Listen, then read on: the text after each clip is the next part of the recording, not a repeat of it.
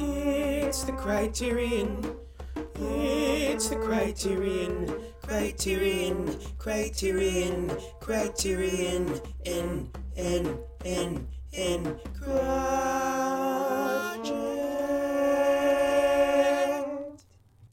Hello, everybody, and welcome to a new episode of the Criterion Project, the show where we talk about movies either in the Criterion Channel, the Criterion Collection, or both. Today, we're talking about the movie Shaolin Soccer from 2001, the Kung Fu sports comedy, and...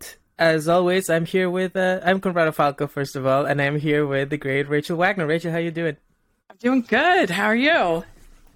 Doing pretty well. I've been watching a lot of soccer because the World Cup is on, so that's kind of what inspired me to pick this movie, obviously. We're recording this episode before the final is played, but it will come out after, so people listening will know whether... Argentina or France is the world champion when you're listening to this. And that should be a very exciting game of football for anyone who is interested in that, or anyone who has never seen soccer. I think that these are definitely the two best teams, so it makes sense that they're fighting each other in the finals. So yeah, I will be watching for sure. And I'm excited about it. How about you? How's Christmas going? I'm still here. I'm still recording. I made it through. I've watched over 100 Christmas movies and reviewed them with my friends. So, I'm still somehow festive after all, after 110 Christmas movies. So that's great. So other than Christmas movies, or maybe a Christmas movie that you would like to talk about, what you've been watching, as we usually do? Yes. So I also had to watch the Oscar screeners to get ready to vote for Utah Film Critics Association Awards and for other awards that I'm a part of. So that's been crazy, too, trying to get these movies watched. And a couple that I thought might be fun to talk about. I think one that I could see on Criterion one of these days is a little movie called Aftersun. I think you really like this one. It's a really simple little movie about a father and a daughter who are at this resort trying to get to know each other, get to spend time with each other. It doesn't have a ton of plot. It's just them in their experiences, and it was very sweet and very well done. Yeah, I've heard a lot about that movie. Everything great, mostly, but for some reason, I don't know why I have this resistance to watching it. I don't know. Maybe it's just one of those things that every now and then there'll be a movie that everybody says it's great, and you just kind of say, I don't know. I don't know if that happens to you, but sometimes it happens to me. Everybody talks about this movie, and I'm like, I don't know. I'll get to it eventually, you know. You have to let down that contrarian in you. Yeah, that's exactly what it is. That happens every now and then. I feel like every year there's a movie around this time that I feel that way about. And I can understand that. Something gets hyped so much. I mean, it's not really a movie it's just such a sweet, small little movie. It doesn't seem like the kind of movie that should get like super hyped. But I do prefer movies that have like a little bit more plot for it to be maybe in my favorites of the year. But nevertheless, I think it's worthy of recommending for sure. And I have to recommend the new Avatar movie. I thought, talking about going from two extremes, but I really liked it. I thought it was a touching story, not just the beautiful visuals, which we know we're going to get, but I liked following this family and their experiences. It's actually like an immigrant story. It's a refugee story. And I thought it was a lot better than the first one, which was more of a romance. I was awestruck by it. It really worked for me. That's a movie. Yeah. Complete opposite from me regarding Avatar and Aftersun. I cannot wait to watch it this weekend. I'm going to go to the big IMAX and finally see Avatar 2, The Way of Water, which I've been looking forward to a lot. I Right. I enjoyed the Avatar when it came out, the first one.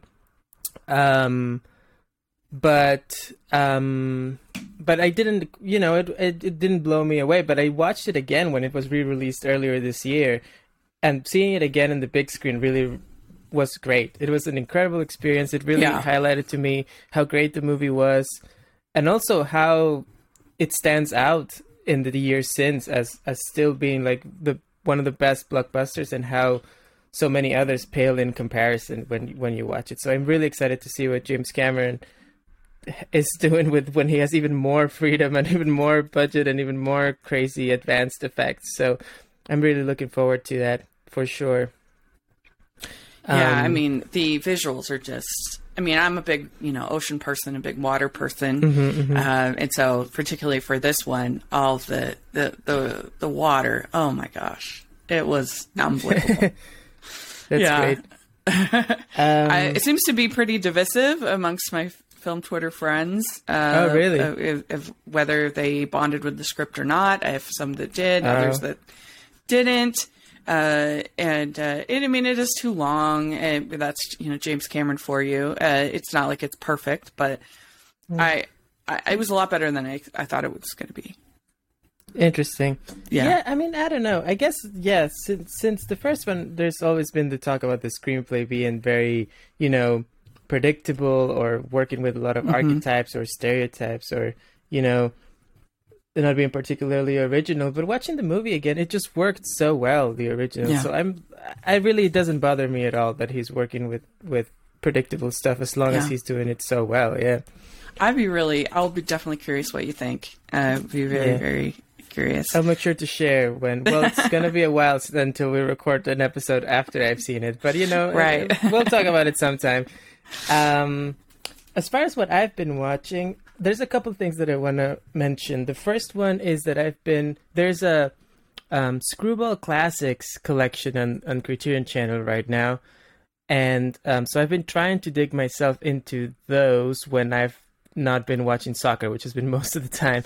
But I did catch a couple of those, and I rewatched one movie that we've covered before, which is It Happened One Night, which, the Frank Capra movie with Clark Gable, Claudette Colbert, which we did an episode on, which is a great movie. I loved it even more this time around.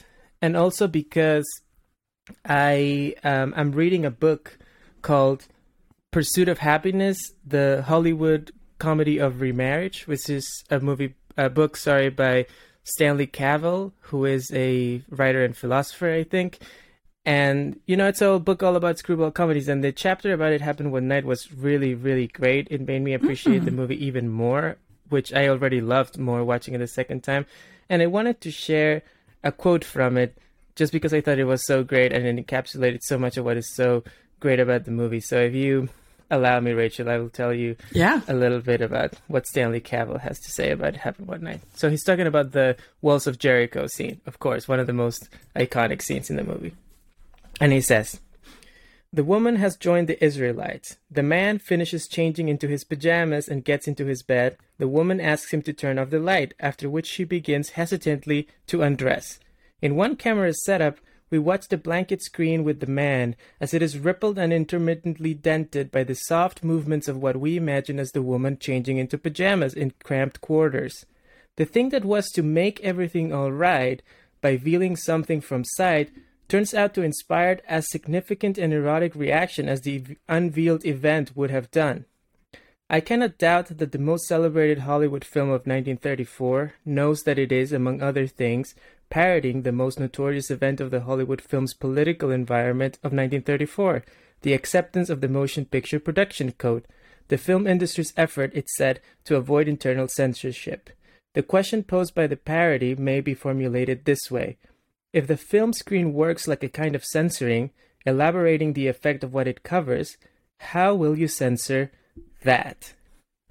Which I think is a great way of capturing how those movies of that period worked around the code to become such, exciting, sexy movies despite of the limitations, which is what makes me love them and what makes all the movies in that collection, I'm sure, even the ones that I haven't seen yet, I'm sure, great and very, very watchable. Mm-hmm. Yeah, sometimes it's what you don't see that can be, that can make a scene sexy or exciting or funny, more than when it's like outright, like kind of vulgarly seen, you know, in a comedy or this kind of things. And so in some ways I think their the creativity that they had to go to make things work actually benefited the films. Mm-hmm. Yeah, and the fact that you were speaking a sort of code, or, you know, the symbolism, the thing that you weren't saying what we were supposed to say, made you as the audience member be like, oh, I know what you're saying. You know, now we are together, the movie and I, we are on the same page. You know, we know what is being done without having to say it explicitly. It's very exciting and it's very fun, I think, at least for me, when watching those movies. Yeah. Yeah, I think so. Something like, this is a little bit later, but something like Breakfast at Tiffany's, so much of her character, as far as being a call girl and things like that, like it all has to be sort of implied. You can't like come outright and say that, which I think makes the movie, makes her character more interesting, makes the movie more interesting, and yeah, so there's something to be said for it. Yeah, definitely. Now, the other movie that I wanted to highlight is part of the same collection as our main topic this week, Shaolin Soccer. It's there is a collection called, I think it's called The Beautiful Game, and it is about movies about soccer, basically, mostly international movies, because, you know, America is not that interested in soccer. But you know, one of them, which I was thinking of picking, it was between this movie and Shaolin Soccer for this episode. It's a movie called Offside from the year 2006, directed by Jafar Panahi, a Iranian filmmaker. And it's a very, very beautiful and honestly brave movie. It takes place during the 2006 World Cup qualification, so around 2005. And it follows a group of girls who want to go see the match at the stadium, but of course in Iran it is not allowed for women to go to the stadium with the men. So the girls have to dress up as men and pretend to be boys and try to sneak into the stadium past the guards. And it is a whole movie about, it's a very, you know, that's the whole plot. It's just like following throughout the few hours that the match takes place, this group of girls who aren't necessarily friends or don't know each other that well. They're just a group of girls who love soccer and want to go in, and they're having this experience together of trying to sneak in, and it's very, you know, it's hard, but it highlights not only, you know, right now there's a lot of protests going on in Iran. The situation's pretty bad. It was basically sparked by women trying to fight for their rights, you know, and this movie really highlights that sort of that plight in a way that is not, you know, super dour and super violent, even though it recognizes how hard it is and how unjust that can be. But it also shows how complicated that is. I mean, these girls are being, in a way, oppressed and prevented from seeing a match that is their country's. They want to support their country at the World Cup. You know, it's like this interesting thing of like their relationship to their country and their people. They love it and they want to see them play and they want to see them win, but also there's the same system that is keeping them from engaging in that, which I find very interesting and very complicated in a very exciting way. Yeah, you know, it's interesting you bring up this this movie because it's directed by the father of one of my favorites of this year, Hit the Road. Right. And so that makes me just curious because I haven't seen it. I just loved Hit the Road so much. And so anyway, that's kind of fun. Panahi is the son. Yeah, is the son. Yeah. Jafar Panahi is his dad. He's a very famous, you know, Iranian filmmaker who run into a lot of trouble with the Iranian government. This movie, Offside, is the last movie he made before he was banned from making movies and had to start making movies in secret, which he has been doing for a long, well, in secret in quotation marks, right? They can't know while he's making them, but then they play at these famous film festivals all around the world because he sneaks them through somehow. But actually, since the protesting has been going on, I think it's hard to know exactly what's going on, but I think he has been maybe arrested again, and he's been again under, you know, in trouble with the authorities for critiquing the regime. Yeah, I'm looking at his Wikipedia, and it says that he was imprisoned, I guess, at a certain point.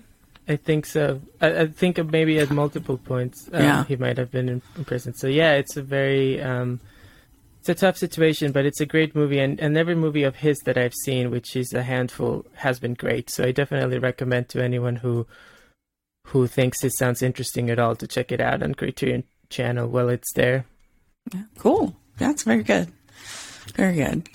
All right. So that leads us into something a little bit different. The movie Shaolin Soccer from 2001, directed by the great Hong Kong comedian Stephen Chow, who, you know, you might know better from movies like Kung Fu Hustle and The Mermaid, both of which were done after this movie.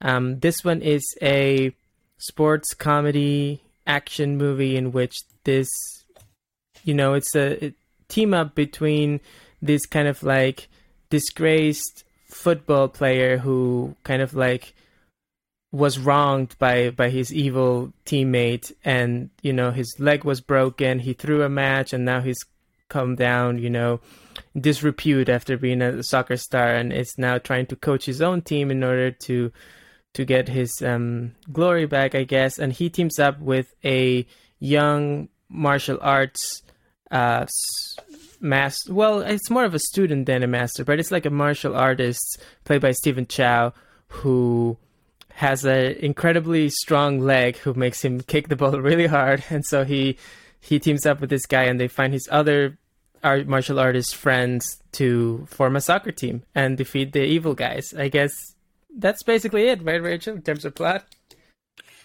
Yeah, there's this woman that this baker who becomes involved as well, and who has really bad acne. Right, there's like a somewhat of a romantic subplot between the Stephen Chow character Sing and then this woman named Mew, played by Sha Wei, who makes sweet buns on the street, and she also has like a kung fu talent. That's why he notices her the first time, right? But with her hands more so than with her legs, as she makes the buns. The biggest attraction of the movie, as is the case for most of the Stephen Chow movies of this period, is its use of pretty outrageous visual effects and stunts, right? The way that, you know, these are Kung Fu Shaolin masters playing soccer. They're not playing soccer like your average person. They're like running around. They are like jumping through the air, kicking the ball, like bursting the ball on fire with how hard their kicks are. And basically like a mix of like soccer, Kung Fu, and almost like a Dragon Ball Z kind of like, you know, strength and power stuff. Yeah, it almost feels like the Wuxian? Wuxia, yeah. Yeah. Kind of flying through the air. You even have the Team Evil, the bad team, that are taking these like super powered. The American drugs, as they call them in the dub. Yeah, it's very funny. They're basically doping themselves into being as superhuman as the Kung Fu masters. But of course, the real Kung Fu is the one that prevails at the end. Mm-hmm. Right. Yes. Yeah. I mean, I felt really bad for Mui in the movie. I mean, especially that whole scene where she says that she's in love with him, and he's just like, his response was pretty harsh, I thought, just laughing at it, like, what? I would never think that in a million years, kind of. It was a pretty harsh response for a friend. Like, I feel like you should be nicer, even if you're not interested in the other person. Mm-hmm. I agree with you that the romantic subplot was the one that was the hardest for me to, honestly, just to follow how that was developing. And then I realized that this is a Miramax movie, or it was released by Miramax in the US and internationally. So I went looking it up. Did Harvey Weinstein, you know, mess with this movie and cut some stuff out? And indeed he did. He cut about 20 to 30 minutes of the movie. And apparently most of it was regarding the subplot between Stephen Chow and Mui. Mm-hmm. So I think a lot of that relationship we don't see, because it was kind of surprising to me when she finally appears at, because she saves the day at the end during the final soccer match. Yeah. And when she came in, I was like, what's going on? She has shaved her head and then all of a sudden she's there. It felt like something had happened in between that we hadn't seen, is the sense that I got. And that makes sense. Yeah. And yeah. I thought, well, did she find some like miracle cure or something? Mm-hmm. But it would have been really sweet if he had loved her just for who she was at the very beginning. Yeah. You know, that would have been more my preference. Definitely. Yeah, I agree with you on that. And I wonder, it's frustrating that it seems like the only version you can watch, at least in America legally, is the cut version. I wonder what the longer original Hong Kong version would do. Oh, I didn't realize there were two versions. Right. Yeah. So, but I guess that version only played in China, and the rest of the world has only been able to see, like I said, legally the recut version. So I wonder what is that. But what did you think of the movie as a whole other than that? I thought it was fun. I enjoyed it. I thought it was a fun little comedy. Yeah, that's right. I remember at the time, the movie that really got me interested in this whole Stephen Chow thing and the genre was Kung Fu Hustle. I don't know if you've seen that one, Rachel, but I think it might have been during the time. That's his second one, right? After this. That's the one he did after this. He's made a lot of movies, but this one came out in 2004, I think, in China. So it must have been 2005 when I saw it. And it was kind of a big hit, or it was being pushed as a big hit. You know, this is around the time of like Crouching Tiger, Hidden Dragon, Tarantino, Kill Bill. So people were trying to, especially Harvey Weinstein and Miramax, were trying to make money off of these Chinese martial arts movie. You know, I remember the movie Hero also came out around the same time and had a big push as well. But this was obviously more in a comedic vein. So what was funny and fun about this movie was that it took the, like we were talking about, the wuxia epic and turned it into like a Looney Tunes style comedy with very exaggerated visual effects and comedic gags and that kind of thing. And that led me to renting Shaolin Soccer on DVD. And I enjoyed it. I still enjoy it. And I think it's a fun movie with great visual effects and a couple of really funny gags that are definitely in the Looney Tunes vein, which, you know, it's one of my favorites. Like whenever someone kicks the ball and their clothes rip out or something, or things like that, I find very, very clever and very funny. Also, there are moments when people are like all of a sudden wearing different costumes because it's something they imagined, or, you know, like even the dialogue scenes have, there's a moment when people start bursting into song all of a sudden for no apparent reason. So it's a very kind of like, I would say, shaggy movie that's just trying to do whatever it thinks it's going to be funny at any given time. And for that, I think it succeeds. There are, of course, a couple of comedy stuff that hasn't aged very well. Or that isn't just particularly funny anymore. Like there is this very brief scene with a hairdresser character that is, you know, kind of, it's a man dressed as a woman, and I guess that's supposed to be kind of funny. It's a very brief scene. And then there is obviously the sort of like fat guy in the team, that there's a lot of like very cheap, kind of not very funny jokes about him, like being like, oh, I used to be thin but now I'm fat. Yeah, which is kind of lame. The good part about that is that he ends up joining the team and he does great, you know, and it kind of like stops being a thing that, you know, being fat somehow is an impediment in him being a kung fu master. But there are some lame jokes about that at the beginning. Mm-hmm. Yeah. And like you said, some of the stuff with Mui is a little outdated. I don't think you'd have the character. It kind of reminded me of Police Story, that we've reviewed in the past, in the sense of how that movie used. I mean, this is more over top, even more over the top than that movie, but and the way that that movie treated the female characters was also not my favorite. And so it's something that I think that you know they've grown hopefully over the years in that regard. Yeah, I mean, the whole end, I think the whole sort of ending game is really fun. It's probably the highlight. With Team Evil. Yeah, definitely. I would agree with that. I do think that the movie kind of, it's fun throughout, but it really, that whole ending game's set piece is really the kind of like the meat in the bones of this movie, right? It kind of is building towards that, and that is the most fun part and the one that has the most effects and the most...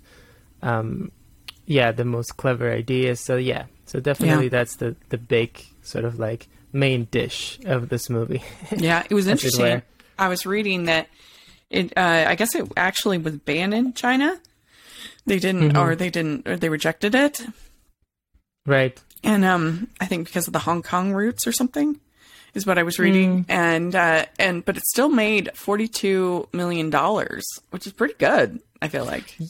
Yeah, it was. I think it was the biggest Hong Kong movie up to that point. Then it was succeeded by Kung Fu Hustle, which is the next movie he made even more money. But it was a huge hit in Hong Kong, and Stephen Chow is a huge star and a huge, obviously, box office draw.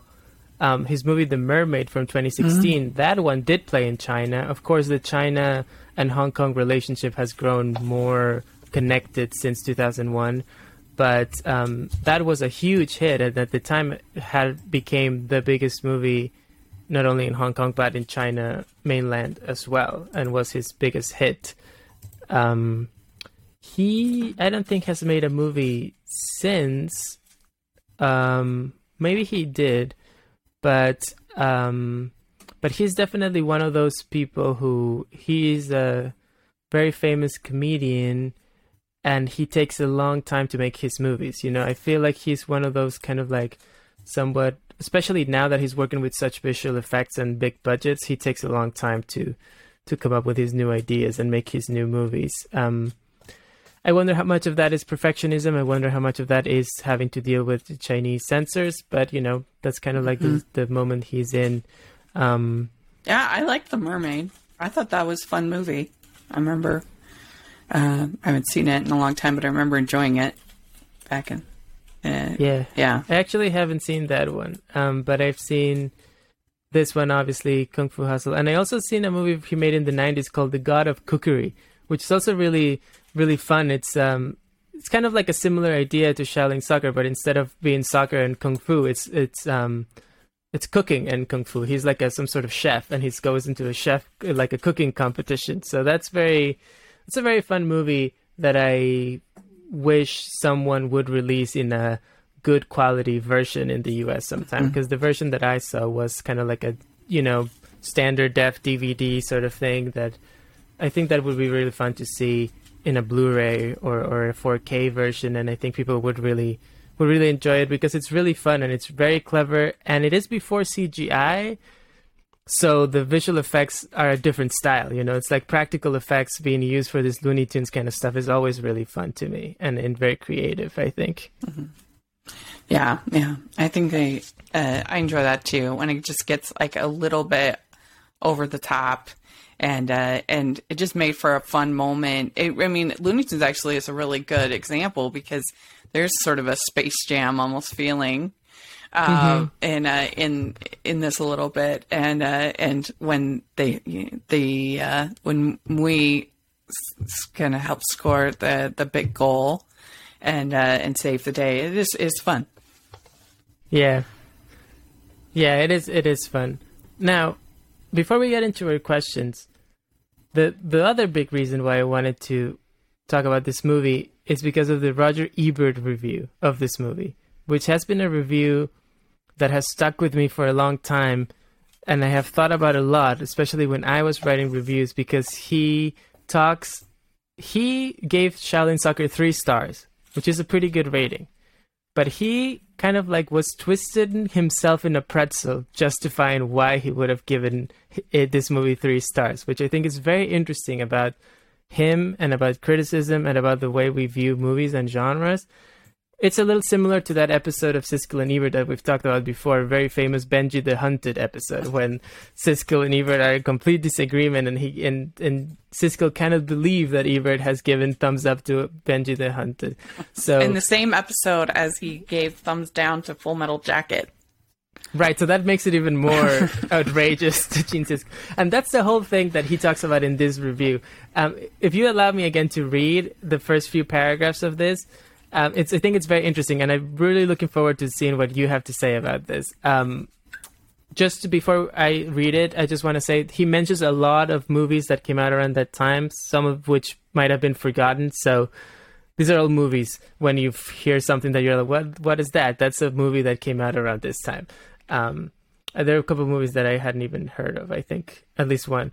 Anyway, this is his review. He says, Shaolin Soccer is like a poster boy for my theory of the star rating system. Every month or so, I get an anguished letter from a reader wanting to know how I could possibly have been so ignorant as to award 3 stars to, say, Hidalgo, while dismissing, say, Dogville with 2 stars. This disparity between my approval of kitsch and my rejection of angst reveals me, of course, as a superficial moron who will do anything to suck up to my readers. What these correspondents do not grasp is that to suck up to my demanding readers, I would do better to praise Dogville. It takes more nerve to praise pop entertainment. It's easy and safe to deliver pious praise of turgid deep thinking. It's true, I loved Anaconda and did not think the United States of Leland worked. But does that mean I drool at the keyboard and prefer man-eating snakes to suburban despair? Not at all. What it means is that the star rating system is relative, not absolute. When you ask a friend if Hellboy is any good, you're not asking if it's any good compared to Mystic River. You're asking if it's any good compared to The Punisher. And my answer would be, on a scale of 1 to 4, if Superman from 1978 is 4, then Hellboy is 3, and The Punisher is 2. In the same way, if American Beauty gets 4 stars, then Leland clocks in at about 2. And that is why Shaolin Soccer, a goofy Hong Kong action comedy, gets 3 stars. It is piffle, yes, but superior piffle.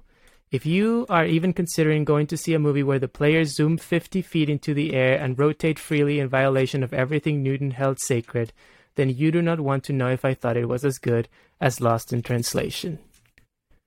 Yeah. Which I think it's a very interesting, revealing way about how Roger Ebert saw movies. What do you think, Rachel? Well, this I relate to very, very much as somebody who spends their life watching Hallmark movies. You know, people will say all the time, you know, how can you, give a negative review to something like The Fabelmans or something like that, and like a Hallmark movie.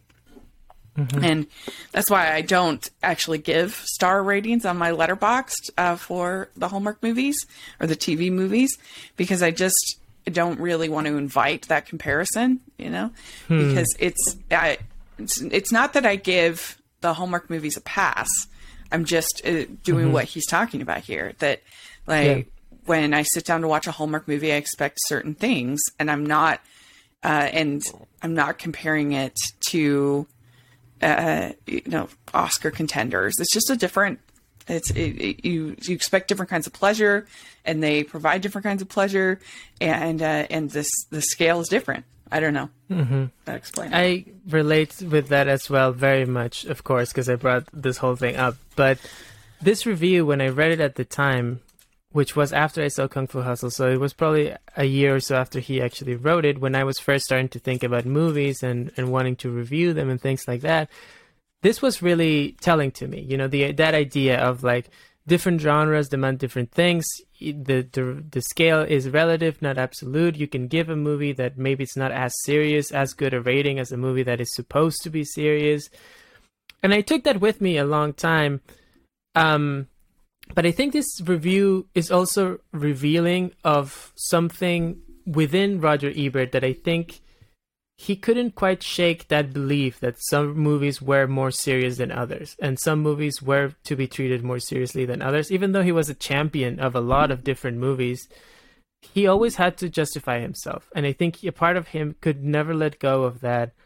And a part of him always understood certain movies with serious themes to be somehow a little bit better, a little more worthy. And I think that's the part that over the years I have, I think, come to distance myself a little more from. I think that, you know, he talks about American Beauty getting 4 stars in comparison to Shaolin Soccer. I think Shaolin Soccer is a better movie than American Beauty, not in relative terms, in absolute terms. And it could be a better movie than, because they're doing, like you're saying, the fact that they're doing different things doesn't mean that something is, you know, worse than something else inherently. You know, like you think about the Hallmark movies, I wonder, as because ultimately...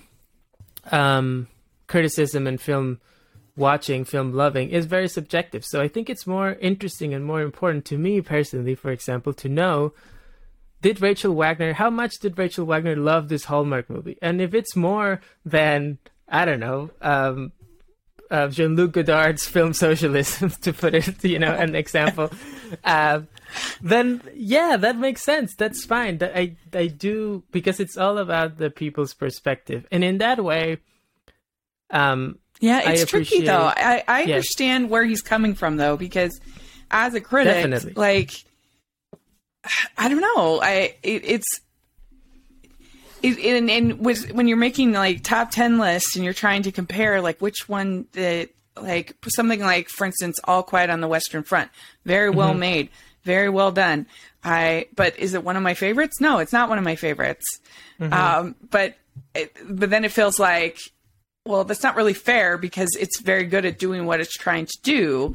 But I don't know. So I feel like sometimes I feel torn between what I like and what I admire. Sometimes I struggle with that. Definitely. I know what you're talking about 100%. I think that a lot of this has to do, obviously this is, I think, obviously a bigger issue for you, and let alone Roger Ebert, you know, people who have been in the spotlight who get reaction from people when they post a review. Yeah. And, you know, that's more different. And I totally relate to why you would do that. And I do think that a lot has to do with people's reaction to that and the way that people see things and the way that people value things. Yeah. It's just a whole other conversation. I don't know we have to get into it right now, but I do think that, you know, for me personally, it is right. It's more interesting for me to know what is your favorite movies, Rachel Wagner, because I know you as a person. Yeah. Than like what, you know, you think it's the most admirable. Yeah. But I think it's for people online and people... As general, they are searching more for the validation of the movies that they think are good rather than like knowing what you're interested in. And I think that's where things start to get tricky and we start to become Roger Ebert, who have to twist themselves into given certain number of stars. Yeah. That makes sense. I think it's an interesting thing about, I mean, it's the people want criticism to be completely objective, but it's not possible. Like we are subjective creatures that have, you know, different, have life experiences, have tastes, have, you know, and so that's why it's always good to, I think, follow a critic regularly and not just to cherry pick individual reviews. And that's actually something that can be a plus and a minus for the whole Rotten Tomatoes system, is that it can lead you to critics that you find. When it's done, when the system is used well, it's when you can sort of follow the whole, you can start to follow critics and get an idea of kind of what they like and don't like, and as opposed to just kind of finding this review and being outraged about it. Definitely. I agree. It's an interesting point. All right. I think it's time to get into our questions because we've been going on for a bit. So the first one is, what makes this a Criterion movie? What do you think, Rachel? So I think that because it was so popular and, you know, obviously the World Cup, so they're trying to get a collection together for the World Cup. So I think that's why it kind of makes sense to have it in the Criterion. It doesn't really feel like a Criterion release, I think, when you're watching it, but I think that, you know, they're trying to make a collection. Yeah.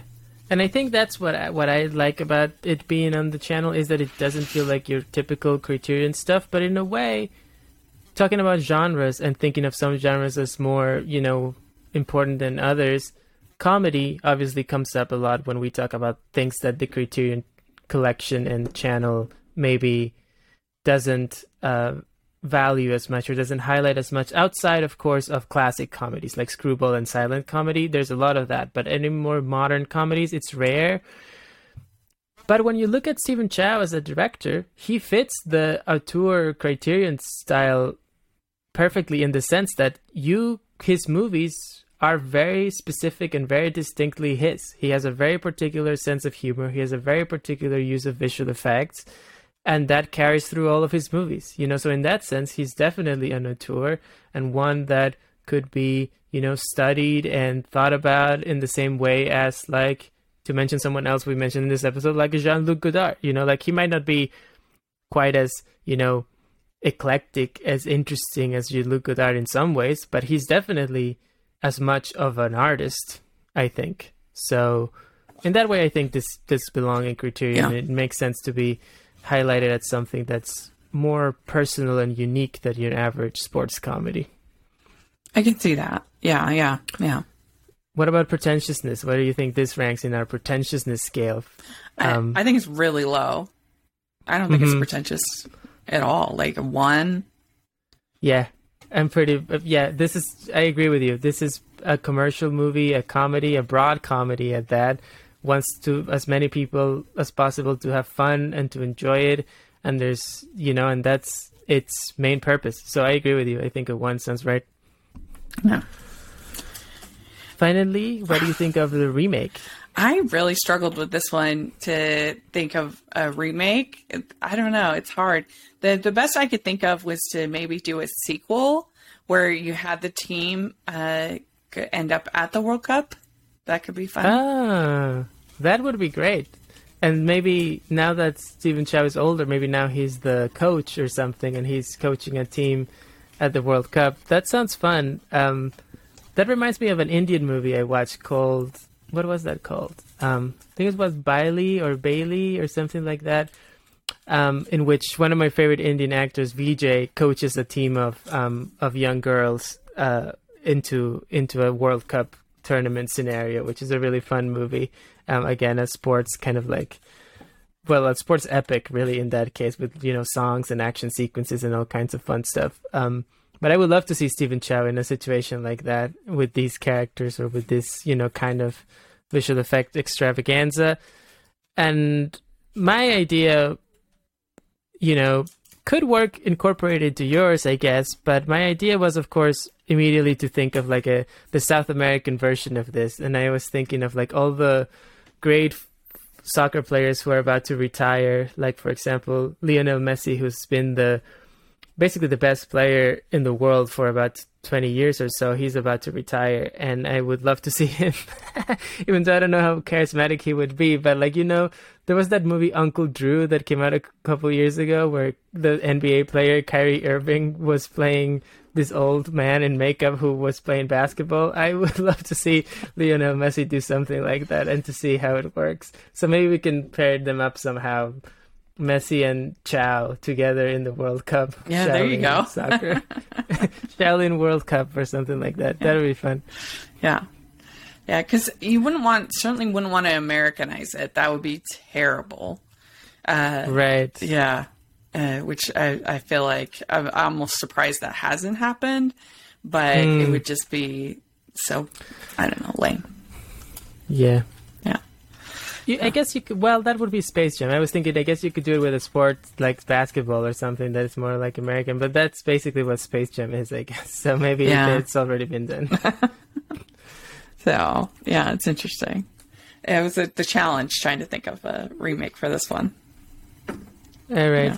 Well, I guess that's mostly our episode. Other than telling the folks what we're going to be doing next time. Yeah, so we have the end of the year coming up, and as we thought it would be fun to take a little break and to talk about some of our favorites from the year that we think could be, end up on Criterion, and also some of the classics that we've watched that we hope that they'll put in the collection one of these days. So it's going to be fun. Yeah, so it's going to be a... Well, it won't be an end of the year. It's more like a New Year extravaganza because it's going to come out in very early January. Yeah. But we'll be talking about some of my favorites from the past and from the present and, stuff that we'd like to see in Criterion. So that should be a lot of fun, and that should be coming to you in a couple of weeks. Yeah. Very good. In the meantime, Rachel, do you want to tell the people where they can find you online? Yes, you can find me at Rachel's Reviews, all of our social media, iTunes, YouTube, and on Rotten Tomatoes. So check that out. And also Hallmarkies Podcast. You can see all the holiday coverage. And you can follow me on Twitter at CocoHitsNY. You can also follow the Criterion Project on Twitter at CriterionPod. And, if you like this show and you enjoy listening to us, please leave us a review on iTunes or an Apple Podcast, I think it's what it's called nowadays, but that will help us definitely find more listeners and would be very much appreciated. Hope all of you listening have some happy holidays because we won't be talking to you until after that. Rachel, what do you have to say as your final message of the year? Well, it's been a joy doing the show with you this year. I always look forward to it. It's a nice break from all of the, particularly during this time of year, nice break from the holiday and Hallmark coverage. And I always look forward to our discussions. And we also have the Patreon, if anybody feels so inclined, where you get weekly AFI Passions reviews from me. So if you want to hear more from my thoughts on classic films, it's a fun way and a fun part of to be a part of. So it's just been a great year. I've really been thrilled with 2022. Yeah, thank you to everyone who has been a guest on the show this year.